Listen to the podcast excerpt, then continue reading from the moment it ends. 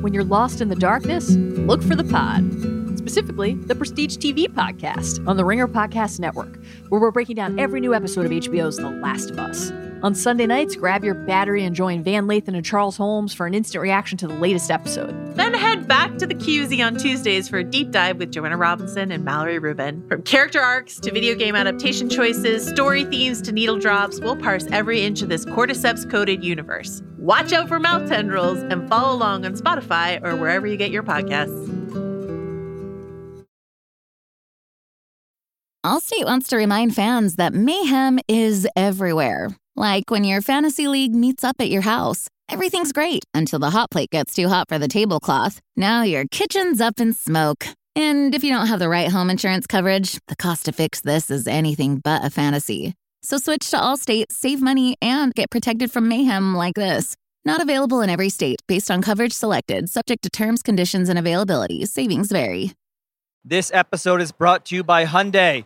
Think about all the stuff you can do now on Sundays after the Super Bowl's over. Adventurous activities. You need a Hyundai to get you there. The all-new Hyundai 2024 Santa Fe is equipped for any adventure with features like available H-Track, all-wheel drive. You can take on the dirt trails and kick up some mud. Or available dual wireless charging pads so no one gets stuck in the great outdoors. Learn more about the all-new Hyundai Santa Fe at HyundaiUSA.com.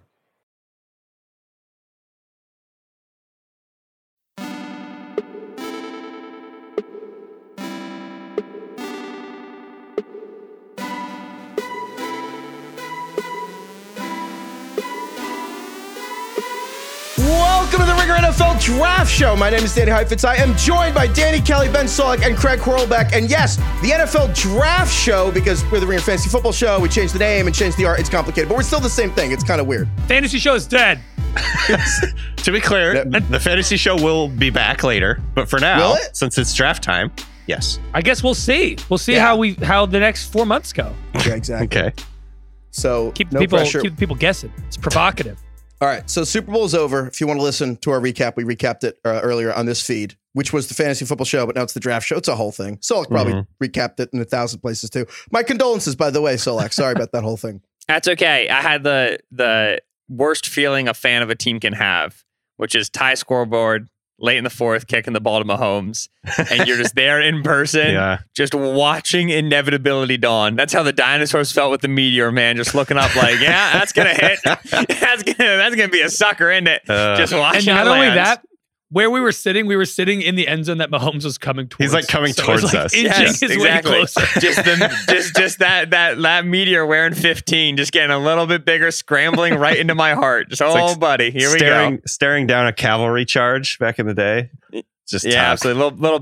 Little Battle of the Bastards, except instead of Jon Snow, it's TJ Edwards trying to tackle Patrick Mahomes on a scramble. It's a tough one. Oh my God. All right. Well, now we have the draft, which is, like the Super Bowl, but better. Absolutely. Go with that. At least the Eagles do have a top 10 pick. That's pretty crazy. Yeah, it's pretty ridiculous. We're going to go through on the show today. We're just going to go through DK's mock draft, which he actually released a couple weeks ago, and we never actually went through it on the show. So we're going to go through it right now. And go to NFLDraft.TheRinger.com, which is absolutely beautiful and fantastic and has all of DK's extremely wonderful analysis. And it's also just straight up the best draft guide that exists anywhere. So check it out. Thank you. And we're going to literally go through, and when you open a mock draft and you kind of scroll and you're like, this is dumb. What's with this? We're going to do that to DK's face and be like, why did you do that? Oh, and God. We're going to just, put him on the stand. I'm too tired to defend anything. You know how long the Super Bowl week is, you guys? I mean, you guys were all there. 7 days? Long. It's the longest 7 days in the world, in a good way. But I'm also extremely tired. So we also went to waste management, which aged me 3 years. Yeah, why did we do that? Well, also it's I think this is the least relatable content is this exact stretch where all these reporters are complaining about I had to go to the Super Bowl and then I had to go to a golf tournament. I'm saying it was so much fun. I'm tired as fuck now. That's all I'm saying. Well, is it that? I mean, a lot of normal people go to the Super Bowl. It's not we're the only people that get to go to Phoenix. It's a little relatable. As a person who got stuck in the several throngs of pedestrians in front of the auxiliary press box because the stadium has such bad flow, I can confirm there were a lot of people at the Super Bowl. That was not safe. It wasn't. There were crowds. It was rowdy. We were approaching mob status. Throngs of Eagles fans is never safe. Yeah. Let's be honest. Yeah. I very much agree. All right, let's get to it. Let's get into it. Let's do it indeed. All right, number one. DK, you have the Panthers trading up with the Bears. Yeah. And they're going to take Bryce Young for Alabama. So there's two things here. There's Bryce Young, and then there's the trade up. Let's start with Bryce Young. Your draft comp for Bryce Young, I love this. It's Fran Tarkenton meets Jason Kidd. Yes. Would you like me to explain that? Yes. So Fran Tarkenton famously was, I guess he was kind of one of the first guys that would just scramble around for about 10 seconds and then make a play. He was the original, and a lot of reasons Russell Wilson was compared to Fran Tarkenton is because he would like to scramble around. He was kind of small. He would evade the rush, just a magician behind the line of scrimmage. And that is exactly what Bryce Young is. And then the Jason Kidd thing is just like, Young just always seems to know where everybody is on the field. I always loved that about Jason Kidd. He just had spatial awareness to know where everyone was on the court at any given time. So put those two together. You got Bryce Young, quarterback out of Alabama, who is tiny, is the big problem. He's very small. He's like an outlier small. The photo of Bryce Young and Mina Kimes, ESPN personality, is making the rounds on Twitter today because they met at some sort of like event, and it's just Mina and Bryce taking a photo, looking to be generally the same height. Some people concerned. Oh, Mina has clarified she was wearing 4-inch heels. I don't know Mina's exact height, but this is where we're at with Bryce Young. Mina's kind of tall also. She's not short. Yeah, Mark Ingram did an interview with Bryce Young after one of Alabama's games, and they're roughly the same height. Bryce is wearing cleats, and we know Mark Ingram's height. That guy's 5'9". So it is internet sleuthing hours in these NFL draft streets trying to figure out just how tall Bryce Young is. Did you guys see the memes that Major League Baseball changed the side of the bases? The side, like the base is going to be bigger, but then people kept photoshopping the bases to look bigger and bigger till it was like Aaron Judge next to Jose Altuve. That's where we're going to be at with Bryce Young and all the other quarterbacks. It's, you know what I mean? It's they're all 6'3", 6'4", and now Bryce Young. This photo of Mina Kimes, she's like, I was wearing 4-inch heels, all caps, but. Her clarifying almost makes it worse. I feel like everyone underrates the Streisand effect. Yep. Yeah, exactly. If you have to defend it, then that's actually a problem. I also think the most underrated part for all our NFL draft analysis of all the things we think they're thinking about. Dude, I think it's underrated how much people in the NFL really are biased against small people. Big people really don't respect small people in professional sports. Heifetz, you just read my mind. I wanted to ask, where does Bryce Young's size fall on the list of things that NFL GMs care about? I think it's very important. So, take it, because I could see you thinking it through. I mean, I think it's two. No, it's three. No, it's two. One is crimes. And then two is being small, which is almost a crime, but not. It's because you don't get arrested for that one. But, crimes. One is legitimately, off-field baggage, is the term that's used a lot, which is kind of like a very neat and tidy word, but off-field conduct and how that might affect the team's investment of the draft pick and the team's investment in money, how it might affect their people, how they view the team, the culture of the locker room, whatever. And then number two, and the reason I said it might be three is because you might say talent, you might say how good is he at football, but in reality, there are going to be teams who look at Bryce Young's measurables and say, okay, well, he's not going to be on our board. And then they'll watch him. And some of them might watch him and say, okay, this guy's so good. He's such an outlier. He's so talented. We are going to put him on our board, even though he's too small. But I would argue there's going to be more teams who will watch him and say, wow, this guy is really good. But we don't take dudes who are that small. And so to me, it's two in terms of the list of things that NFL teams care about. Mike Tomlin was asked 5 years ago, would you ever consider having a safety call the plays on defense? And he was like, no, nobody wants to take instructions from a little man in a huddle. Let's be honest. Football's a big man's job. That's a quote. He said, a little man. What? How big is an NFL safety? 6 feet, 210? He's like a little man. No one wants to hear from him. That's an amazing quote. I didn't know he gave that. That's incredible. It's incredible. Dude, this is how they think though. Is this why everyone hates Russell Wilson? Is this why all his teammates apparently hate him? No, I think there's other reasons. All the short quarterbacks, Russell Wilson, Kyler Murray, Baker, despised by the people they've played with. There's a theme here. We're on a something here. About Drew Brees? He was okay. Well, Drew Brees, I think, was generally liked as a player, but let's talk about some of Drew Brees' off the field, investments and interests. God, yeah. So yeah, is this heightism? Is this are we officially NFL's heightist? Is that the title of the pod? Did we land on it? Is it? maybe there's no respect because they're not tall, or maybe something about being short around all these tall guys does something to your personality. It's like manifest destiny a little bit. Yeah. Like, I think the other thing to mention about Bryce Young is not just his height, but his frame is very small. Width. Like he's a small person. He's not Kyler. Kyler is a thick little guy. Russell Wilson, thick little guy. Sorry, that's just a weird thing to say, but you know what I mean. These guys are like built to take hits more than Bryce Young, who's just like he's short and skinny. So that's not great. Solak, is he about your size? I am 5'7", a $160, which I haven't weighed myself since my 2-week travels to Alabama and Phoenix for the Super Bowl. So we'll just say 160 and we'll just leave it there. So he's a little DK, bit bigger than you. Yeah, Bryce is bigger. I also have met Bryce Young. I did not take a photo with him, but I met him at Steve Clarkson's quarterback camp a couple years ago. And I will say that, like, that's a camp where, like, C.J. Stroud was there, Malik Willis was there. I'm trying to think about, like Quinn Ewers was there. A bunch of, like, you know, guys who are going to be coming up, NFL quarterbacks were there. And Bryce is remarkably small and remarkably slight relative to those guys. Like, the lack of body armor is the scouting term. He's 6 foot, 180. A lot. What is his size? Less Bryce than Young? 6 foot. He's like 5'10", and 5'10"? People are guessing he's going to be anywhere from like 185 to 195 or so. But we're going to put Solak in 4-inch heels and have him meet Bryce Young, and we're going to see what happens. I want to know, DK, if you disagree, if you have two options, you can either add 20 pounds to Bryce Young or you can add 2 inches to Bryce Young. What are you picking? Inches? Oh, pounds for sure for me. Pounds? Just disagreement. Yeah. Whoa.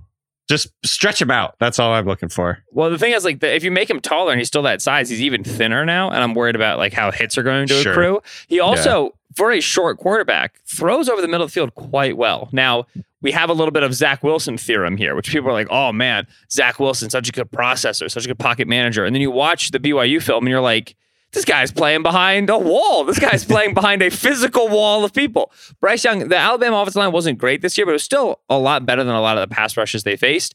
And he's so good managing the pocket. So there are some, like, okay, maybe he's not going to be as good in the middle of the field when it's NFL size and NFL speed, and he's not getting the same level of pass protection. But overall, I think the body of work, Bryce Young's good throwing in the middle of the field. So I don't need too much height on him, to be honest. I'd much rather get the density and feel better about him taking hits, breaking tackles, so on and so forth.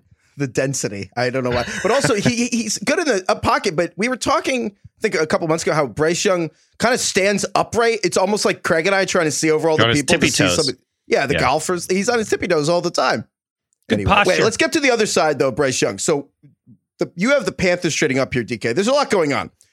There's Jason Lockenfor at CBS said that this is like fourth hand, but it's like he heard that there's a lot of GMs that believe, or not, a few GMs that believe that the Bears might trade Justin Fields. I don't know if that's worth anything because, you know, the Bears it makes no sense for them to be willing to do either. And then whatever their ultimate plan is. But my other question is the Panthers. Now they have Frank Reich, who is he's now the head coach of the Panthers. I believe he's never actually coached a quarterback under 6'3". Are we going to say that Frank Reich, not going to take a small guy? Is Frank Reich short people biased? Does that really matter? Does that matter that he hasn't coached a quarterback under 6'3"? I don't know. Well, that's what I'm asking. Just not very many under 6'3" quarterbacks in the NFL. There's no quarterbacks his size. So Bryce Young's size. So I don't know. I actually, after I made this mock and talking to people at the Senior Bowl and just basically rethinking it, I think if they do trade up into the number one spot, it would probably be for either Will Levis or C.J. Stroud or potentially even Anthony Richardson, because I think the combination of Reich and Scott Fitterer, their GM, I think size is going to matter to those guys and like physicality and just durability and all that stuff. So I think I would probably change it now at this point. Well, so in this mock here, you got the Texans have the second pick. You got C.J. Stroud going to the Texans at 2. And so let me get this straight. The book on C.J. Stroud is, well, he was really good at Ohio State, but is that bad? It's like what we were saying about the Eagles all week. They've led every moment of every game, but what if that's a bad thing? I feel like, is that basically what we're talking about with Stroud? I mean, I don't think that, I don't know. Is the Ohio State thing, is that big of a narrative right now? Solak, are you picking up on that? Like, is that something people are actually really talking about a lot? The fact that he went to Ohio State and everything? I think that always gets talked about because the Ohio State quarterback thing is like meme, and you're just going to bring it up. It also is difficult when like the wide receivers he was playing with are all almost winning offensive rookie of the year / winning offensive rookie of the year, right? Top 10 picks. Yeah, exactly. Like Jamison Williams, Garrett Wilson, and Chris Olave go like 10, 11, 12 in the draft, and all those guys are playing for Stroud. It is, I think, a reasonable concern. He was at Ohio State before that because he could go on field with Jackson Smith and Jigma, who's also going to be a first-round pick likely. So there you go, right? That's the long and the short of it. Is like the talent disparity is huge, and Ohio State quarterbacks have, even for like the guy who I think has been successful in the league and going to be successful in the league, Justin Fields. Fields absolutely had a learning curve arc over the course of his first year that was like, holy smokes, these guys ain't getting open the way they used to. It's just part of it. You know, it's absolutely something I think you have to be cognizant of. Stroud's quite a good prospect. It's just this matters. It does. There's just other stuff in terms of like film evaluation and how he does on the board. That stuff matters too, and you weigh it all against itself. Yeah, I think the other thing with Stroud too that a lot of people are concerned about, and he assuaged some of these fears with how he played against Georgia in his final game in college, but he was very just robotic. Like he would just drop back, hit his back foot, get rid of the ball. He wasn't trying to scramble. He almost never kept it on the zone read like quarterback option. He almost always handed it off. It was like he didn't want to carry the ball. He didn't want to get hit, or maybe. Mm-hmm. On the other hand, he didn't need to because they just had such a juggernaut offense. They just didn't really need him to do that. When they played Georgia, he made like 3 or 4 really ridiculously awesome plays out of structure where he, you know, bobbed and weaved, evaded rushers and threw 2 touchdowns on those plays. So a lot of teams will be like, okay, well, we know he can do that. Maybe he just wasn't doing it in this offense because they were just freaking dominating every time. Or, you know what I mean? Like they just had such good skill talent that he could just get rid of the football and go from there. So, but I think that is really the big thing with Stroud is, can he play out of structure? Is he just so robotic that he's going to be, and this is why I think people compare him a little bit to Goff. Like, can he create on his own? So the Cardinals have the 3rd pick, and you gave them Will Anderson, who's the pass rush out of Alabama and kind of been a presumptive top 3 pick for like a year or two at this point. And then the Cardinals went and hired Eagles defensive coordinator Jonathan Gannon. And they kind of did the thing where they agreed on it, but then they had to wait till after the Super Bowl, and then his defense was shredded in the Super Bowl. And it actually reminded me of Job buying the dove in Arrested Development, and then he kills the dove by accident. Squishes it against the door. And he's like, what's your return policy? I like this pick, actually, for the Cardinals still. Ben, do you think this makes sense for a guy like Gannon? Yes, because I think that Will Anderson is a dude who can absolutely dominate as a pass rusher, and Gannon's defense, the only time I've seen it work has been the one time he had a dude who's absolutely dominating as a pass rusher, that being Hassan Reddick. There's not a defense under the sun for which a player like Will Anderson doesn't work, because Will Anderson is a ridiculously good pass rusher, and that's everybody in the league right now. Like like I said, there's no defense for whom it doesn't work. So like I feel like you've had a complex relationship watching Jonathan Gannon's defense all year for the Eagles. How should Cardinals fans feel like about this guy where it's like, you know, his defense, I mean, shredded in air quotes. I feel like that's a little unfair, but I don't know. How do you feel about Gannon and this hire for the Arizona? I'll say this. I don't think coordinator performance correlates as strongly to head coach performance as we'd like it to. Accordingly, when you look at Gannon's record in Philadelphia, really good defense against bad quarterbacks, really good defense against average quarterbacks. Then the second you start to hit good quarterbacks, played Patrick Mahomes twice, played Justin Herbert, Derek Carr even had a great day against him, Dak Prescott.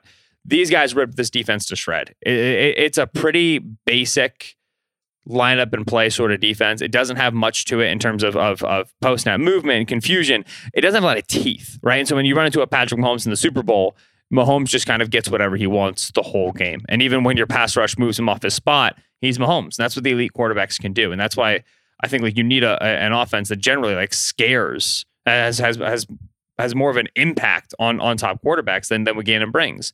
But despite the fact that he had this defense that had these issues, he was really beloved in Philadelphia and successful in Philadelphia because, or I should say beloved like by inside the team building. The city of Philadelphia did not like Jonathan Gannon, but in the team building, like Nick Sirianni loved him, the players loved him. Outside they hated him, but that's their form of love. Yeah. He was a really good communicator. He was a really good teacher. He was a really good leader. Like the details of the players, like in terms of like the film study and how they executed, you could tell like they knew what they were doing. There was impressive work there. And the reason I bring that up is to say, I think he can do a good job leading dudes. I think he can do a good job running a team. I think he can be a great CEO coach. If he's like, I also have to call the whole defense, then I'd start to get worried if I was a Cardinals fan. I feel weird. He was a cornerbacks coach till like 2 years ago. Is it weird? I don't know. It's so odd to me. Like not even quarter, like a cornerbacks coach in 2020. And then now he's just like running a team. Right. And like D'Amico Ryans was like a linebackers coach at that time, right? And then D'Amico went from like defensive quality control in 2017 and went all the way up. So you say, okay, what's the difference between a guy like D'Amico and a guy like Gannon? Well, D'Amico had like a third round pick in Fred Warner, a fifth round pick in Dre Greenlaw, a seventh round or an undrafted free agent Aziz Al-Shayer, a fifth round pick in Diamador Lenore, a fifth round pick in Talanoa Hufanga, a free agent Sam Sebacom. Dude was making a lot out of not a lot on the defense. Gannon had the most loaded defensive cupboards that you're really going to find in the secondary. TJ Edwards, Marcus Epps, he had some guys who obviously came along, but altogether, like, they were stacked in terms of talent. D'Amico, I thought, brought guys along a lot better. With Gannon, the reason why I think he's risen the way he has is because I think he's a really good interviewer. Like, if you listen to his press conferences, he's a great communicator. He understands how to like get his message across in one or two lines that are like simple. He has like good, like, you know, zingers. He's got good like platitudes. So sort of stuff like that plays well in interviews. Like, why do guys get jobs? Because they interview well. Why do they do a good job? Different than interviewing well. And that's why with Gannon, I'll be curious to see what it looks like in Arizona. But I'm not surprised he got it because I think he's a really good interviewer. Do you think defensive coordinators rise up quicker to get head coaching jobs than offensive? Like when you think of somebody like Brandon Staley, who I think was a defensive coordinator for 1 year before he became a head coach. And now you have Gannon. Saleh, I think, was one for 3 years and then became a head coach. Do you think it's more likely that defensive coordinators rise up the ranks quicker than offensive? Well, if you have the best defense in the league, that happens with Staley or Gannon and D'Amico Ryans. Otherwise, it's like the Zach Taylors who go from quarterback coach. You know what I mean? It's getting picked off the offensive guys. I feel like those are the guys that make the leap faster. Yeah, I don't think it happens any faster. I do think that the league is desperate for defensive. I'm hesitant to say defensive revolution. That's too grandiose of a term, but defensive advancement edges to catch up to some of these top quarterbacks. Yeah. And so they start looking for that and hunting for that. Now they bark up the wrong trees because owners like, you know, good interviewers, that guy's at the top button, that guy's gonna be a good face on the franchise. You know what I'm saying? Like they want it to look a certain way. A lot of like the young and recent offensive hires have been like offensive whiz kids, and those have been successful. A lot of these recent defensive hires, these whiz kids, have not been nearly as successful. You know who's been successful? The guys who've just been around for 30, 35 years and have been so good, so steady. Talk about your Bill Belichick, talk about your Mike Tomlin, who's defensive background, talk about your Vic Fangio's, and talk about your Lou Anarumo, who's in Cincinnati. Defensive coaches tend to be better when they have a really big menu, when they have they've a lot of experience and they've seen everything. A Rolodex. And to me, like, yeah, going for some of these young guys, I think can be missing the forest for the trees there a little bit. Also, that wasn't a joke, like a metaphor Rolodex. You literally want defensive coordinators to be old enough that they still have a Rolodex, and that's how you know. They're not digital. Yeah, no. Not at all. Flip phone. Yeah, flip phone quarters. All right, Cole to the fourth pick here. DK, you have them taking Will Levis. Mm-hmm. If this is on the board, shakes out. I mean, first of all, Jim Irsay basically just keeps. You know, we always talk about teams doing subterfuge and keeping everything in shadows. Jim Irsay had to introduce Shane Steichen as the new head coach, and basically was like, "Yeah, we got to find a young quarterback." And then at one point, literally said, "Like he literally was like, yeah, man." Like there was a joke about them trading back. He's like, "I don't know, that Alabama kid's something." I love this. He's Chris a wild Ballard's card. Like, what are you doing? Oh yeah, and apparently Ballard like snapped a glance at him, like snapped his head over and was like, "Dude, shut your freaking mouth." Jim Irsay's your uncle saying stuff at Thanksgiving. You're like, please stop talking. All the beat reporters too are saying basically the Colts cannot do like another veteran retread. So I don't. Maybe they're just embracing the fact that everyone knows they're going to take a young quarterback, or at least assumes that they're going to take a young quarterback, and just playing off of that. But it is kind of funny that the owner is basically just saying, Yeah, we're going to take a guy there. Let's do that. He also tweeted out a picture of him like 3 years old on literally riding a bear at what he says is the Lincoln Park Zoo in Chicago. And the caption was, "My relationship with the Chicago Bears goes back more than 60 years, which I assume is a joke about him trading up for the first pick. Yeah. Except I don't think it's a joke. Are they letting kids ride bears at the zoo? I didn't know about this when I was in Chicago. I'd been riding. Dude, they didn't use seatbelts back then. People were smoking when they're 12 years old. Wild West. Yeah, honestly, the only thing missing from this photo is a cigarette. He should have been smoking while riding the bear. What do you think of Levis the fit with Shane Steichen? Is it Steichen? I was thinking more about nicotine bear as a precursor to cocaine bear. Cocaine nicotine bear. Nicotine bear is just like even keel. He's no longer stressed. What didn't somebody in sports media try to say Steichen's name and mess it up? I can't recall now. It was just now? Something. Yeah. Is it with CH or is it the hard C? Is it Steichen or Steichen? It's Steichen. I think we should call him Steichen until he really earns, like, you know, maybe like a 3-game win streak, and we'll call him Steichen. Steichen? All right. Well, anyway, Shane. The nice thing about Steichen is he's had an experience with a lot of different quarterbacks, right? Yeah. Goes from calling a great offense for Philip Rivers, calling a great offense for Jalen Hurts, two quarterbacks that literally could not possibly be more different if they tried. And what impresses me the most about Steichen is just how well he sequences play calls together. He does a really, really good job on Sunday of like figuring out what's going to work for the offense and what won't. Doesn't bash his head into the wall. Really good situationally, right? I think just generally he's a very strong play caller. And I hope that he does call plays in Indianapolis as long as he has the bandwidth for it. What quarterback Steichen leans to, I think it could be any of them. I really don't think that he gives us a particular angle. With that said, Chris Ballard does, because as Craig asked earlier, how much does this sort of thing matter? Ballard doesn't really draft smalls. You go and you look at the history of him, his drafting of the position. Obviously, we don't have a ton of quarterback because they haven't freaking drafted one. But if we look at like the other positions, they tend to have a lot of bigger guys at the position. Like look at their wide receiver room where everybody's like 6'1", 6'2" plus.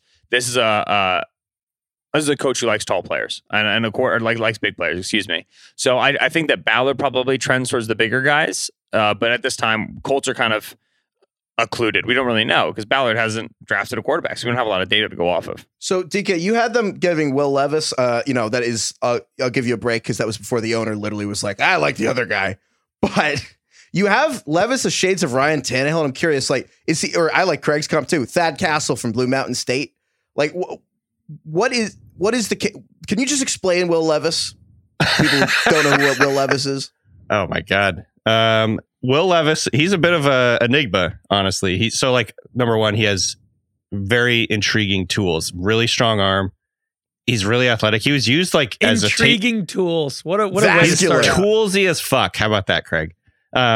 He was basically used like a Taysom Hill style player early in his career at Penn State. So he's a very athletic guy. He could be used in the run game if they wanted to. I'm not saying he's going to be like, you know, as athletic or dynamic as like a Jalen Hurts is, but he can run around a little bit. Well, you compare it to Taysom Hill's unfair because Taysom Hill's like a future Hall of Famer. You don't want to put that on Will Levis. This I'd rather say he's closer to like, you know, the MVP, the almost MVP of the league, Jalen Hurts, than like Taysom Hill, who's much better. Much better. But he's very inconsistent.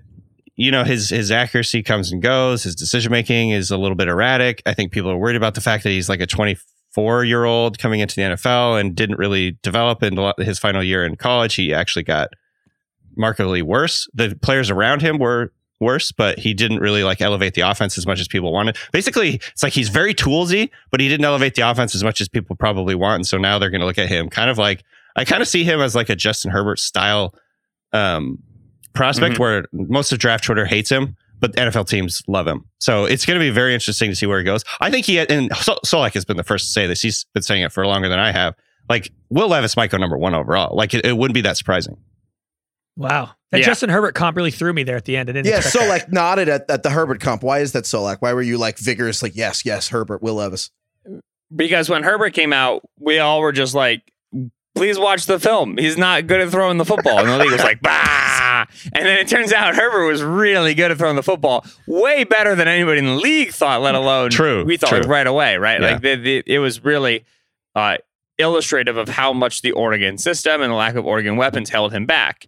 And then you look at what happened in Kentucky this past season, where they lose Wan'Dale Robinson, they lose Luke Fortner, they lose NFL guys from their roster. Their OC, Liam Cohen. Yeah. Their offensive coordinator leaves to join the Rams coaching staff. They bring in Rich Scangarello, who Rich Scangarello is just getting jobs, trading off Kyle Shanahan's name. He's just never had a good offense underneath him. That's a whole separate conversation. And they really, really, really struggle. Kentucky does on offense. And when you go and you watch, okay, like why are they struggling? What's exactly happening? You see a dude in Levis who's playing like he has the entire world on his shoulders, who knows he has the entire world on his shoulders, doing everything he can to keep this offense together. And it leads to some really good plays, leads to some really bad plays. I like I'm so completely and totally fine with Levis. Like I think that Tannehill comp is a really, really good comp. I remember I was texting Danny when the first time I did Levis film, like over a month ago. And I was like, dude, this dude's just like Kirk Cousins. Like, what's the big deal? Like, it's just a good Kirk. He's just a nice, solid Kirk. Nothing wrong with a good Kirk. Yeah. But so much is going to get folded into his evaluation because of the quarterbacks he's being measured up against. He's a white quarterback versus a black quarterback. He's going to get like the pocket passer. He's going to get like the leadership thing that like a guy like C.J. Stroud's not going to get because Stroud's just a quieter dude. Like so much of the issues with quarterback evaluation that we've really tried to bring into the spotlight for the last like 5 years, they're captured in a guy like Levis, such that if he does go one over Young and he does go one over Stroud, it's going to be a heavily scrutinized and examined decision, and deservedly so. You know, it's just a lot of good quarterbacks in this class, and Levis is one of them. And so if the separating factor is that he just like has good vibes, that's not necessarily a great process. Allstate wants to remind fans that mayhem is everywhere. Like when your fantasy league meets up at your house, everything's great until the hot plate gets too hot for the tablecloth. Now your kitchen's up in smoke. And if you don't have the right home insurance coverage, the cost to fix this is anything but a fantasy. So switch to Allstate, save money, and get protected from mayhem like this. Not available in every state. Based on coverage selected. Subject to terms, conditions, and availability. Savings vary. This episode is brought to you by Hyundai. Think about all the stuff you can do now on Sundays after the Super Bowl's over. Adventurous activities. You need a Hyundai to get you there. The all-new Hyundai 2024 Santa Fe is equipped for any adventure with features like available H-Track, all-wheel drive. You can take on the dirt trails and kick up some mud. Or available dual wireless charging pads so no one gets stuck in the great outdoors. Learn more about the all-new Hyundai Santa Fe at HyundaiUSA.com. Well, I'd like to do a little compare and contrast here. And so that's the Colts. DK, you have the Will Levis going to the Colts at 4. The 5th pick, you have the Seahawks. You know, they're taking Jalen Carter to Georgia. But the Seahawks have 2 picks in this draft. You also have the Seahawks taking at 20, Anthony Richardson, the quarterback out of Florida. I want to just skip to that because Okay. You got Anthony Richardson at Florida going 20th. And I think, you know, you're not out on a limb there. I think the general consensus is like, you know, Stroud, Will Levis, Bryce Young are going in some order depending on the team interest and trades. And then Richardson's like his own tier of this ball of upside. Solak described him as basically like underbaked Josh Allen, except playing in the SEC instead of like at Wyoming. Right. Josh Allen with a little gooey center. Yeah, exactly. Paul Hollywood's like, oh no, it's a little underbaked. I can't do that. Yeah, there it is. Stodgy. You never want to hear stodgy. At some point, we should rank all the things you don't want to hear from Paul Hollywood on British Baking Show. Garish. Oh my God. But why? Garish. Dude, that's the worst one. Mary Berry said something a woman made once was garish. And I didn't know what that word even meant. And my mom was like horrified. She was like oh ostentatious, right? I don't know. It was like far too like colorful and bright and like in your face. Yeah. It was cool. You do not want to have an old British woman say garish about anything you just bake. Okay. Anyway, I don't know how that I'm excited for me to be the first person to pivot from Will Levis to British Baking Show. But serious question. What is like one thing Will Levis does well that Anthony Richardson like can't do? Like, why is Will Levis going to go ahead of Anthony Richardson in this draft? Because here's my thing. I get that Anthony Richardson is like chaotic, right? But he's 2 years younger than Will Levis. When Will Levis was Anthony Richardson's age, Will Levis was Taysom Hill at Penn State and had to transfer just to play quarterback somewhere. So like, how is Anthony Richardson younger than Will Levis? Like, how is he not going to go above Will Levis? I don't get it. Yeah, I think it's hard. It's difficult. Number one, he might go high. Like there's a chance Richardson. One team loves Richardson and he just goes number 1 or number 2 or whatever. Like there, I think it's in the realm of possibility. The big thing with him is, I believe he has 13 starts in his total college career. You know, we're talking like similar number of passes in college as like Trey Lance had. Like he is Trey Lance very went raw. 3rd though, and Mac Jones went 15th. Absolutely. So maybe he does go that high. Like we don't really know. And the other, I think the thing too is like Trey Lance was in, I would say he felt like a little bit more of a polished passer, but I think Richardson is getting undersold for how much polish he has in the pocket. Like he can move around in the pocket. I think he has the ability to, you know, go through his progressions, do all that stuff. He's just getting a lot of, it's almost like cliches, but I do think there is something to the idea that he has 13 starts. Like that's not good. That's really not translated to the NFL very well at all. And look at where Trey Lance is now. Not to say that his career is over, but like having experience with live bullets in games is so important for these quarterbacks. So I think there's probably going to be the perception that Will Levis has more polish. He has more experience. You know, he's seen more things. Like he's just able to deal with stuff that like only you can only get with experience versus live reps. And so I think the big thing with Richardson is like he has legit elite potential. He might be the most gifted quarterback. You know, he's by far the most gifted quarterback, I would say, physically in this draft. But like he might be one of the most gifted quarterbacks in the NFL, like period, just based on his skill set. But you may need like a few years to develop him because he just literally has like almost no experience. It's kind of crazy coming into the NFL with 13 games, 13 starts. So I think that's the main thing. But like, basically, I actually really like Richardson. So a lot of Seahawks fans accuse me of basically like setting this draft up to be like my perfect scenario, and like they're not wrong. This would be awesome. I do wonder how many teams are going to like be willing to invest like a high first round pick on a guy with that few college starts and college passing attempts. You know what I mean? I love that many people were like, DK's like, many people accuse me of, and they're kind of right. Yeah. That's the thing about whenever you're accused by a lot of people about something, you've done it. I would say like, I think Levis is a better thrower right now than Richardson is. Mm-hmm. I think he's got more arm angles, more accurate. He's got and the ability to kind of like throw on the move and throw from weird positions better than Richardson does. Richardson is so long and such a big dude that it can be tough for him to like do little sidearm release or like throw on the like, you know, while his feet aren't connected to the ground because he's just huge. And so it's really hard to like whip that thing around.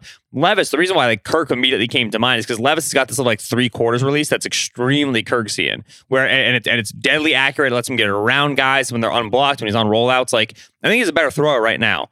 If you took all the dudes and if you took like Levis and Richardson and Stroud and Young and pushed all their sliders up to 100s, they were the most accurate versions of themselves, the most, you know, they could hit their throw power consistently, whatever. Richardson would be the best thrower of the football. It's just, he's not there yet. And right now Levis is like, you could drop that dude in like a McVay offense tomorrow and he could throw the ball at an NFL level. I have no doubt about that. Richardson, you're still trying to figure it out. And that manifests, I agree with that completely. That manifests in like, he'll just like completely miss on just like a little dump off to the outside swing pass or whatever. And it's just like, why? How do you hit a guy 30 yards downfield and then the next play you just like throw it over his head on just a 5-yard out route or something. So that it's just the sporadic, the accuracy comes and goes. It's just, you know, he just literally needs more reps, I think. It's like Josh Allen, right? I mean, that was the comp, right? Yeah. He's more Josh Allen than Levis, I think, because Levis is going to get Josh Allen comps. But when somebody says Levis reminds me of Josh Allen, I don't listen to the rest of what they say.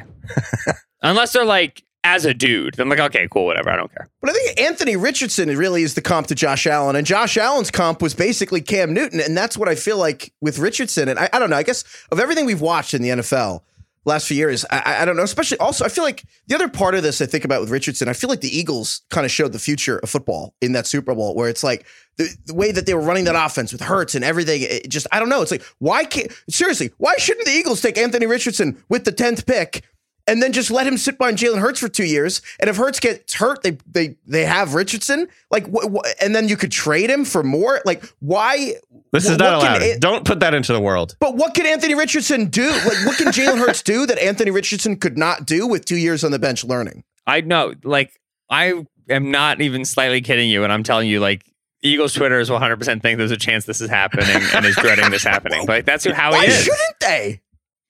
Well, like, right, Hurts like is the starter. Richardson's the backup. Right. So the argument, right, being that you bring in Richardson develops behind Hurts. If he gets any reps after like Hurts gets banged up, you know, person with a shoulder injury, so Richardson can play for a couple of games, give him some good experience. And then maybe Richardson develops long and then he's a starting quarterback. And then you move on from Jalen Hurts. You don't have to pay him $50 million a year and you keep Anthony Richardson nice and cheap. All of that is well and good in terms of like maximizing expected value out of players and manipulating the cap and give yourself competitive advantages. Then you have to go tell AJ Brown. And that's where it gets dicey. Because AJ Brown. What if you keep both? Hurts is clearly the leader of the team. But like, why shouldn't they keep both? Or even just Shane Steichen went to the Colts. Why shouldn't the Colts just take Anthony Richardson and be like, all right, cool, we're going to do all that again?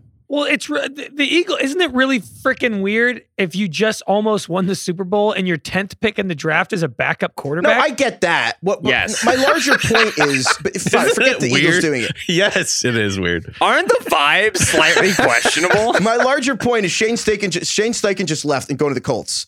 Let's just say teams trade up above them. Like, if the Colts took Anthony Richardson and just were like, all right, you're going to either sit behind a vet for 1 year or whatever. I guess I'm just confused of everything we're learning about where the NFL's going. It's not that Anthony Richardson can't fail. Obviously, he's like, you know, it's a high, you know, upside guy. But like, I don't know. What right. Part of it? Like, he's a cyborg. He's a flamethrower. Like, I don't know. It's like, can't you teach him to do all the things that Jalen Hurts does? Hopefully. I mean, like, Hurts is a unique story in that, like, for the past 7 years, Hurts has gotten better. Like, Hurts showed up at Alabama and was like, all right, we got to bench this guy in the national championship game for Tua Tagovailoa because he can't hit the broadside of a barn. 7 years later, he's playing in the Super Bowl. Like, it's bananas how well Hurts has developed as a player. Development is not linear, nor is development easy. It's hard to say, okay, we get Richardson in the building, then he's a little bit better through year one, and then we get to year two, and he's a little bit better. I wish, but that's not always the case. You have to, that's an important thing to remember. And what I would say to the Richardson point, like let's take the Colts as an example. Chris Ballard almost lost his job this year. I think that's fair to say, right? One of the reasons why Ballard almost lost his job is because they've never gotten a young quarterback in the building who is you know, the guy who's going to be the dude for the Chiefs and going to get a second contract, or be the dude for the Colts, get a second contract, take them to the playoffs. So if you're Ballard right now, you are thinking you get one shot to draft a young quarterback. And if it doesn't work, you're going to lose your job. You're also thinking, if it doesn't work fast, I might lose my job regardless. If Richardson comes in and has to sit for a year behind Jacoby Brissett, and we're watching Jacoby Brissett by week 12, Jim Irsay might show me the curb, right? He might show me the door. That's what I'm looking for. Kick me to the curb. The number one most important thing, it's what I always say to remember, is that a general manager's second most important job is to win championships. First most important job, keep the job. Yeah. Cash those checks. Hang on, baby. This is a tough business, and it is easy to lose this job. And so with Richardson, you have to have a good environment to develop the quarterback. Good quarterbacks coach, patience from the front office, patience from the coaching staff, patience from the ownership, veteran quarterback ahead of him to show him the ropes. You also, though, need to understand that if it doesn't work, you're probably gone. And general managers don't want to bet on a very unsure thing, even with a super high ceiling, if they feel like their job security is in question. That's why John Lynch and Kyle Shanahan took Trey Lance, because it's like, yeah, man, we ain't going anywhere. We're killing this. Let's see if we can really swing for the fences here. Can you guys rank the quarterbacks based on the won't get me fired metric? See, C.J. Stroud number one, and they won't get me fired? No, Levis is one. Really? I'd say for sure. Yeah, no, Levis is like, you know, hey, sir, how are you? I'm excited to be a Carolina Panther. You know what I'm saying? Like, that's, and give this guy a chance. He's a leader. Firm handshake. Do his teammates like him? I think his teammates like him, right? Love him. Yeah. Love him. Part of me wanted to compare him to Carson Wentz, but like no one likes Wentz, and like Will Levis is liked by everyone. Yeah, maybe I'm coming around on Will Levis now. I don't really hear a lot of everyone now that I hear Ben being Levis like, is good. He's totally fine. He really, really is. Like the Tannehill comp works because everybody likes Tannehill. Tannehill's a really tough son of a gun. He can hang. Levis is like a fine first round quarterback prospect. Right, you can't be convincing yourself that you're getting, you know, Josh Allen. That's you're lying to yourself there, but he's a fine prospect. It's just a big part of his appeal to teams is going to be, the handshake. If Will Levis was in last year's draft, would he be the first quarterback taken? Yes. Yes, because I'm literally trying to remember who the quarterbacks were from last year. Pickett, took Ritter, Malik Willis. Yes, he would be for sure. He would have been for sure. What about Anthony Richardson? Oh, that's a good question. I think he would have probably gone ahead of everyone, but maybe Pickett ahead of him, but I don't know. Nah, I think Richardson would have gone before Pickett. Richardson right now, obviously like last year, Richardson had played one game. The player that we've got right now, I think Richardson would have gone before Pickett. I always like to compare it to a draft before just so I can like have better context. Last year's quarterbacks class was like a all-time bad class, I feel like. And I don't even think we realized it at the time. Like we were still low on them going in, and then the NFL was like 5 levels lower.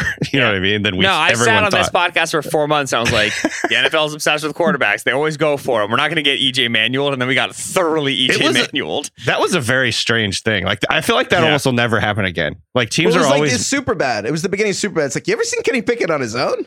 Not for me. Yeah. Well, Pickett's. Well, I don't know if we need to like single him out. Kenny Pickett's fine. He's fine. He's fine so far. I was just on a walk with my dad because I'm home right now, and he was complaining about Matt Canada, and then he starts going, oh, but Mike Tomlin will always get us a winning season, whatever. And I was like, yeah, Dad, that's sick. Gosh, Steelers fans drive me nuts. Steelers fans are so weird. It's so odd. It's like you so can't criticize the Steelers, but they like have to criticize the Steelers, or they're I don't know. It's odd. All right. I'm dating a Steelers fan flex, but just getting that out of the way. Okay. DK, I'm scrolling through your mock draft. You also have the Raiders 7th. You have them taking Christian Gonzalez here, obviously. So that's the news of the week. We're recording this Wednesday. Raiders cut Derek Carr this week. Released him. One, I find this very funny, just overall how this played out. They made him walk the plank. I think it's funny Derek Carr always looked like a pirate and was on the Raiders. No one ever talked about that. Eyeliner.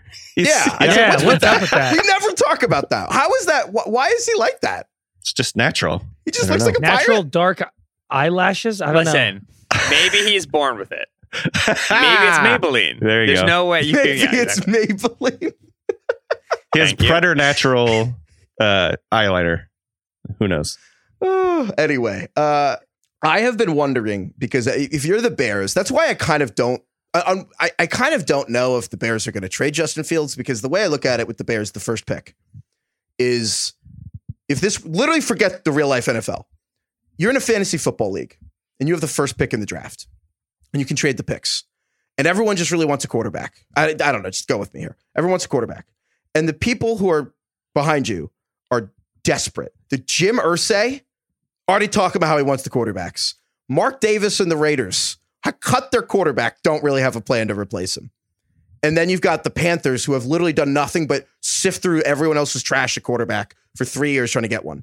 And I'm like, those are three desperate owners trying to trade up. And I'm curious, do you think the Raiders end up with a vet like an Aaron Rodgers, or do you think the Raiders and the Panthers are going to basically end up in a bidding war to get to that first spot with Chicago? But if Chicago takes a quarterback too, then like, is it the Cardinals? Like, I don't know. How do you guys see the landscape here with the DK? I'll start with you. Like, what do you make of the Raiders right now? It's really weird. Extremely tough to read that. Even Jarrett Stidham, I think, is a free agent. So, you know, who knows what's going to happen there. But the whole offseason, to me, I felt like they're going to target the veteran market for this, especially because they have Devontae Adams under contract. Like, I think Aaron Rodgers is going to be someone that they go after. Maybe even a guy like Jimmy G. There's a couple of guys on the free agent market that they could go and get by with. I don't know if I see them trading up to number one, but you know, obviously we can't totally preclude them from doing that. Well, Mark Davis shaved his head, so he's basically like a Bond villain. Is that real? Was it not? Did I get photoshopped? And I just saw a picture of it. Like, I don't know. I believe it's real. Oh wow! Well, what would be more expensive if you're the Raiders, trading up to one or trading for Rodgers? Well, I think Mark Davis's hair plugs for years were like way more expensive, and that now they've funding the possibility of paying Rodgers. Now they have some extra money to go around. Yeah. I think it's trading up to number one, but I'm not sure. And that's why I'm saying I think it's number one's more expensive because more people want to do it. The Colts want one, and I think the Panthers are going to want one. And Rodgers, realistically, there's literally a maximum of three teams, but the quick thing with Rodgers, he's on his darkness retreat. So I feel like he's not listening to this podcast. So I'll just it'd be really funny if he was. He was just like floating in like highly salted water. So he's floating in pitch black darkness, butt naked. The only thing he's got going on is our pod. Well, that's sensory deprivation. He's just in a room. Like he's in like a prison cell with the slot. Well, some senses are being deprived, right? Right. It's like 4 out of 5 sensory deprivation. And just the only thing he hears is me going like, Levis is a Kirk, man. Like just my stupid voice. That would be like nodding along. And he's like, he's right. Levis is like Kirk. It was really a media darkness retreat for him to just consume as much media as he can in a room. That doesn't sound relaxing or pleasant. That's like a good way to decompress from the season. I got to tell you, we're making fun of this 10 years from now. It's going to be like the new thing is to just be 4 days without your phone, just in the dark. Everyone's going to love it. The first thing I was Super Bowl week, people were like, Rodgers going on sensory deprivation. How dumb. I was like, that sounds awesome. Right now, are you kidding me? I'm in Radio Row. There's 10 bajillion lights, cameras, and people doing radio shows and podcasts everywhere. All I want to do is be in a cabin where none of you can find me. Yeah, but people have been going out to the woods and camping for fucking generations. He's going into a dark room. He's literally doing like solitary confinement on purpose. Yeah. There's a difference. Keeps being like, this is against the Geneva Convention. It's fucking torture. Anyway, here's the thing for Rodgers. I think for all those reasons, a lot of teams are like, you know what? I'm out. But the short thing with the Rodgers trade package, they have to pay him $100 million cash, basically. But he could play a year and be out. And so they're like, we're not going to just give you a first round pick, the 7th pick, and then maybe like pay him $100 million cash for like, 1 year. So I think you're going to have to give up the Raiders or Jets would have to give up like a 3rd rounder this year. And then if Rodgers is literally just commits to playing, so whatever they want to do, like on the roster week 1 or whatever, then they'll all right, we'll give you a 1st rounder next year. Cause they're not going to get stuck paying him $50 million a year and, either have him retire on them. It's like, we'll give you the first, knowing he comes back for 2 seasons, which makes sense, honestly. But you couldn't get the 1st overall pick with a 3rd and a future 1st. I also, a lot of it depends on how desperate the Jets are, but I do think it costs more to trade up to 1. I think the Raiders will go veteran.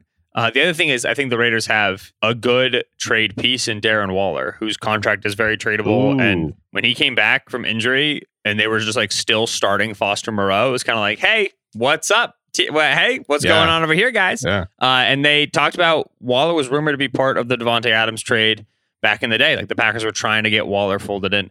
And so if they're doing another Packers trade, I know the Packers are interested in Waller. So I wouldn't be surprised if it's like Waller plus premium pick plus small pick. And then that's how they end up getting Rodgers to Las Vegas. So where do we think Derek Carr goes? Because the Texans and Colts probably going to draft a quarterback. They're not going to do a veteran. The Raiders are out. I feel like the Titans moving on from Ryan Tannehill to go get Derek Carr would just be like a weird move. Yeah, like, why that doesn't make sense. That? So is it basically just Derek Carr? It's basically either the Jets or like the NFC South. Panthers, Saints, Falcons, Bucks, take your pick, or like the Jets. Is that basically like one of those teams? Yes. I think that's pretty much everybody, right? You said Falcons? Did you say Colts? They're not going to do the Colts. We just talked about how they're not going to do another retread, but who knows? Maybe they will. Buccaneers, because he's like a pirate. He could just stick with the theme. He wouldn't even have to dress up for Halloween. Just wears his uniform. All right. I want to button up this quarterback thing. Of these four guys, if you guys were running a team and you were the GM and you actually had job security, who would you pick? Like, not like, oh, I have to keep my job. Like, you're like, oh, I would like to build around this human being. Yeah, I struggle with this question a lot because I like all these guys. I don't love any of them. I think the answer for me is Young. If I have job security, then yeah, I'll take the small. It's just tricky because, like, I think Young's first year in the league is going to be great. And I think his second year in the league is going to be great. And then I think the hits are going to start to accumulate. And I just don't know how long the time horizon is on Young. And that's why, like, when Young gets drafted and he isn't the first overall pick and then he ends up playing Incredibles first year, we're going to do a whole like, everybody was so dumb and they just thought they couldn't draft him because he's small and look at him, he's so good now. And it's like, yeah, it's not about now. It's about 5, 6, 7 years from now and how long his career is relative to the other guys. But I think Young is the horse I'd hitch my wagon to. Yeah, I agree. He's just the best football player of the four. I mean, obviously the other guys I think have, or Richardson in particular has the highest upside, I think, but I also think Levis has a very high upside. But I would say Bryce Young is just a pure and natural football player. He's just a gamer. He's really fucking good at football. And I would football playing Jesse. Yeah, I would just most likely want that guy on my team. You could do like you could do the crypto thing. You could start having commercials and then just dump all your stock. Just trade him after 3 years, and you don't have to worry about the rest. Pump and dump quarterbacks. Yeah. It's so funny. I've never heard less positive talk about the guy potentially going number 2 overall in the draft in C.J. Stroud. Like it's all Bryce Young. We jump right to Will Levis and how toolsy he is and interesting and a great guy. Then we go to Anthony Richardson, the most physically talented quarterback we've seen in a long time and so raw. And then C.J. Stroud's just sitting there going to go number 2 overall and nobody gives a shit. I honestly think there's a little bit of, I'm not saying he's like Trevor Lawrence level prospect, but there's a little bit of like just fatigue over talking about this guy because we talked about him a lot last year too. And, you know, he's just sort of been the guy that everyone assumed is going to be the guy. And he puts up these elite numbers. He's like, I mean, his numbers are absolutely absurd, you know? And so I think maybe there's just a little bit of that going on. And he also is just not flashy. Like he doesn't have a big personality. Yeah. He doesn't. And other than that last game at Georgia, like he doesn't really do stuff that's like, whoa, holy shit, look at that. Like most of it was just like he hits his back foot, gets it out and throws like a 50-yard touchdown or whatever. He just distributes the football to his playmakers, lets them do the work. And he's not a flashy player. But I do think he's a very good player. I comped him to late career Dak Prescott. Like he's just solid. Like he just distributes the football. He's not really that flashy, you know? And so I think there's a little bit of that going on. Yeah, Craig, what's the kind of movie that's like a type of movie that if you want to make it now that the executives are like, oh, no one wants to go see that anymore. It's like a pocket passer that can't really run. And you're like, okay, but like, it's kind of, it's a solid movie. Yeah. Doesn't have to be the Avengers. It's like literally every movie before 2010. They're just like, now we're good now. We just want to make superhero movies. A movie like, here's a perfect one, Scent of a Woman with Al Pacino and our boy. Oh, that's a name. That's a name for a movie. Yeah, that movie's about like a war veteran who's blind, who travels around with this young kid for 2.5 hours, like learning about life. And it's like, that ain't happening. That's not happening. That's not going into the theaters. By the way, listen to The Town, amazing podcast that Craig produces. It's about, and some of the episodes lately have been just about like, what's happening to movie theaters? Like, what are we going to do with movie theaters? We should do Craig and Matthew Bellamy on for cross episode. We're just going to compare all the quarterbacks to types of movies. Ooh. I like that. Boom. We could do that. That would be fun. I'm well equipped for that show. Does Solak more about movies? Is Bellany a football fan? A little bit. Yeah, he doesn't have. He's not like a diehard NFL guy, but he went to Berkeley. He roots for Berkeley. So no, big Rodgers guy. I'm trying to think of who Will Levis is. Will Levis is just good movie. Just, you know, it's like Heifetz. It's how you feel about Bullet Train. You're just like, yeah, had a great time, great movie. Dude, no, I love Bullet Train. It's not gonna win Best Picture, but you know. I watched on the flight out back home, I watched Where the Crawdads Sing. And then I was just crying in my chair. And I was like, this is why I don't watch movies, man. This is awful. I got strangers I feel next something. To me. That's amazing. Give me the Leo Chenal tape. Yeah, I was watching Josh Downs before I watched the movie. I don't like Josh Downs, by the way. I don't get where the Josh Downs hype is coming from, but that's in a separate conversation. Too small or what? Yeah, too small. And like air raid offense, and like, don't we know that these guys are fake by now? Yeah, I'm not into it. By the way, Anthony Richardson is Babylon. Let's just do this right now. Okay, Anthony Richardson's Babylon. What's Will Levis? Will Levis is like Transformers. No. What movie does every dad love?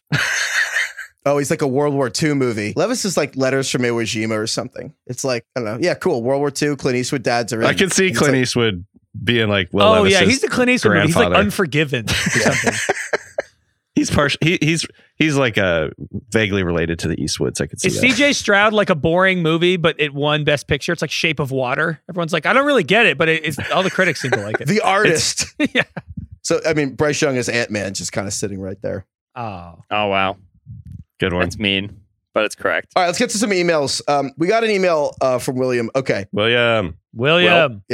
We had an extended conversation, Solak, after the Super Bowl about how the flyover was perfectly timed. And we were like, how do they always do that? With Stapleton saying brave. I remember watching Heifetz watch the flyover and being like, yo, this dude loves a flyover, man. Heifetz is all about this flyover. Dude.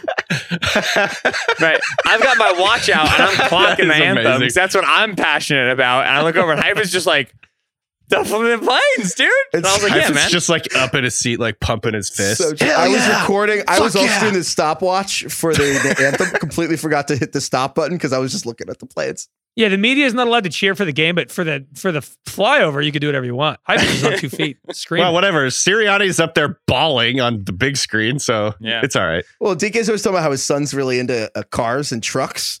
And I'm like, I'm basically just still a child just for planes. I'm just like, dude, planes fly. No one people are planes not talking flying about low. It's pretty fucking awesome. They're very loud. This is crazy. Like no one. How are they doing that? It's just a chunk of metal. It's just fucking flying. How's that happen? How are clouds £1 billion? I don't know. I don't get anything in the sky. Literally, crazy. It's just fucking. It's like explosions are powering here this right thing. Now. And explain to me how wings work. You're telling me. A giant metal plane flies directly through a 1 billion pound cloud, and we're fine. We're just inside that. Did you guys see that? Craig's doing the molecules bit, right? We're just accepting that. I'm molecules. Oh yeah, the world's made of molecules. Okay, got it. Meanwhile, it's like, oh, this wall. Don't touch it. Paint's wet. You're like, I don't know. I got to see for myself. We're all made of molecules. This chair's made of molecules. Okay. Got it. How do the molecules know it's me? How do we know that I'm those molecules know I'm me? Okay. Anyway, what did William say? I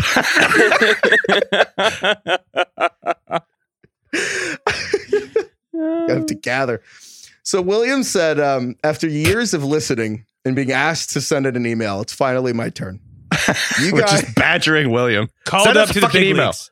My favorite genre of email is actually when someone has always wanted to email us and waits until we ask about something that's exactly their expertise. He says, you guys were discussing how the military can be so accurate with flyovers. Well, I'm an air traffic controller working at a high-level facility in Los Angeles. Wow. Parentheses, wow. Not the guy with the orange wands, by the way. He said, I've worked with B-2 bombers over the Rose Bowl and the Rose Bowl parade just this year. Fun fact. The B-2 bomber... ladies and gentlemen, we found the guy. Can I claim William as a friend? Can I be like, I have a friend who actually works at a high-level facility My in friend, LA. William. Fun fact, this year, the B-2 bombers flew all the way from Texas, and the timing to do the flyover was within a 2-minute frame.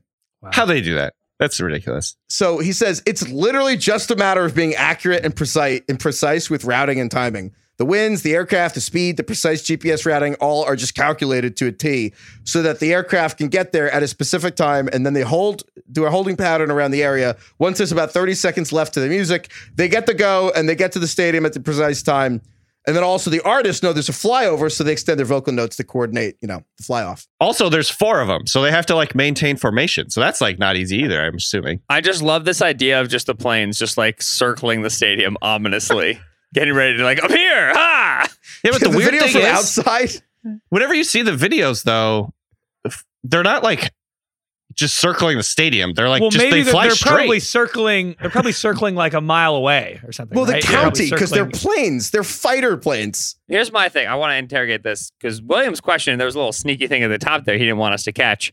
William said, hey, I'm an air traffic control guy. I work at a very important whatever spot in LA. And I'm not one of those orange wand peasants. All right. I'm not one of those. William. All right. William's up in his little ivory ATC tower, just sneering, just looking down at the orange wand. Look at these dudes who walk around with their wands who think they're so important. I'm up here calling shots, and I'm now extremely invested. I'm very invested in this rivalry that I've created completely and totally in my head between air traffic control guys in the tower, the office workers, the drones, and then the orange wand dude. This is a good little Sharks and Jets sort of a thing. We can do a sitcom, in an air traffic control station. I think it'd be good. If anyone knows what those wand guys do, email us at ringerfantasyfootball@gmail.com. And honestly, William, I know what the guys do. I know what they do.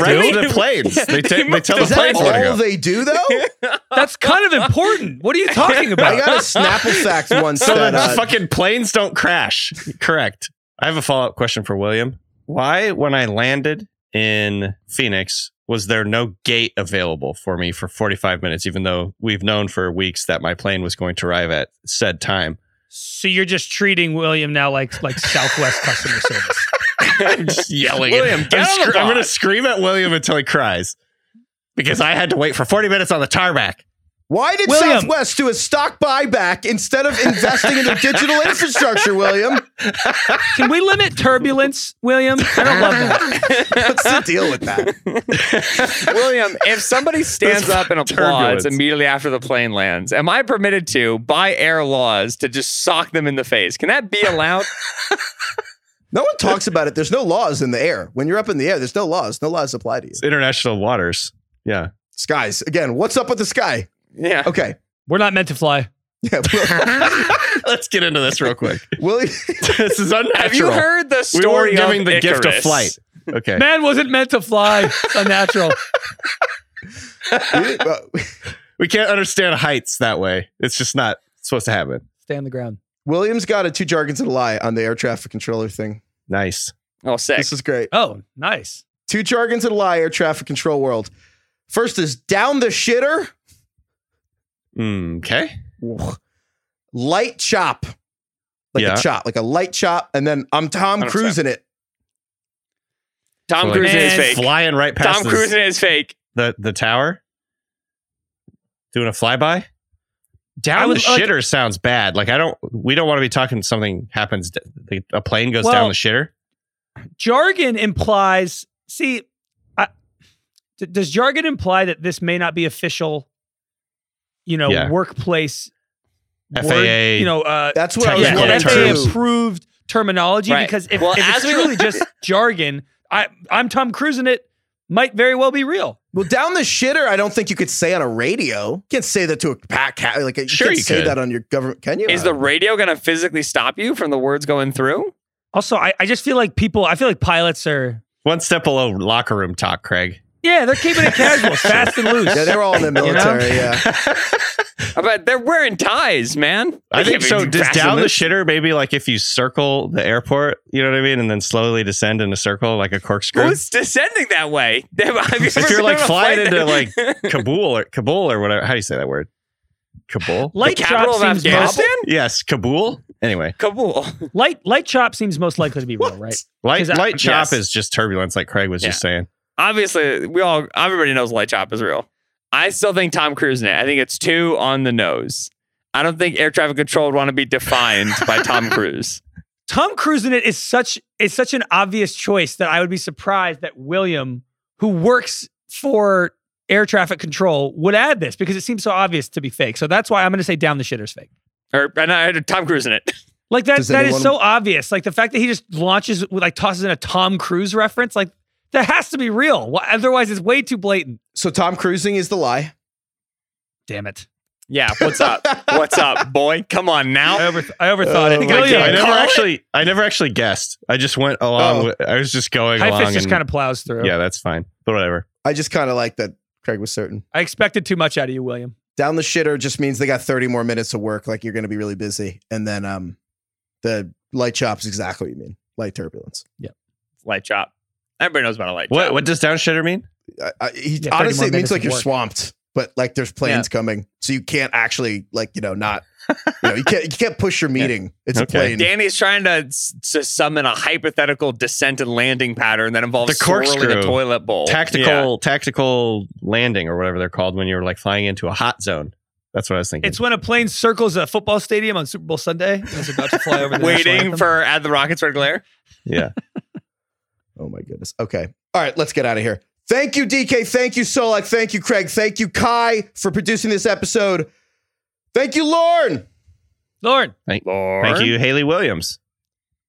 Can we pretend that airplanes in the night? B.O.B. was hot for like a good 5 years. By the way, he's a flat earth truther. I can't tell you what it really is. I can only tell you what it feels like. B.O.B. is a flat earther. Ironic that he has a song about airplanes. Wait, can we just... Did Solak just start doing like the Eminem "Love the Way You Lie"? Is that not right? Is that something else? Yeah, that was 100% "Love the Way You Lie" by Eminem. Sorry, my bad. I love when this happens. That's on me. I did my best. At some point, somebody raps in airplanes, right? Yeah. Yes, B.O.B. It's his song. Yeah. Okay, but hey, Ben's got Rihanna on the mind. I get it. Yeah, I enjoy the Rihanna performance a lot. I was like, I only know 3 Rihanna songs. And the whole time I was like, I know this one too. I was very pleased. Rihanna got me pregnant. Everyone was talking about it. Everyone was talking about you getting pregnant? Yeah. I just saw it trending. I was like, oh, everyone knows. Heifetz pregnant? ? That was what was trending. All right. Emails at ringerfantasyfootball@gmail.com. What, about quarterbacks? About anything, players, movies, wand guys, different subsections of your workplace employment that you hate. Then you have there's rivalries of. That's what I'm invested in. It's a good one. All right, goodbye, everyone.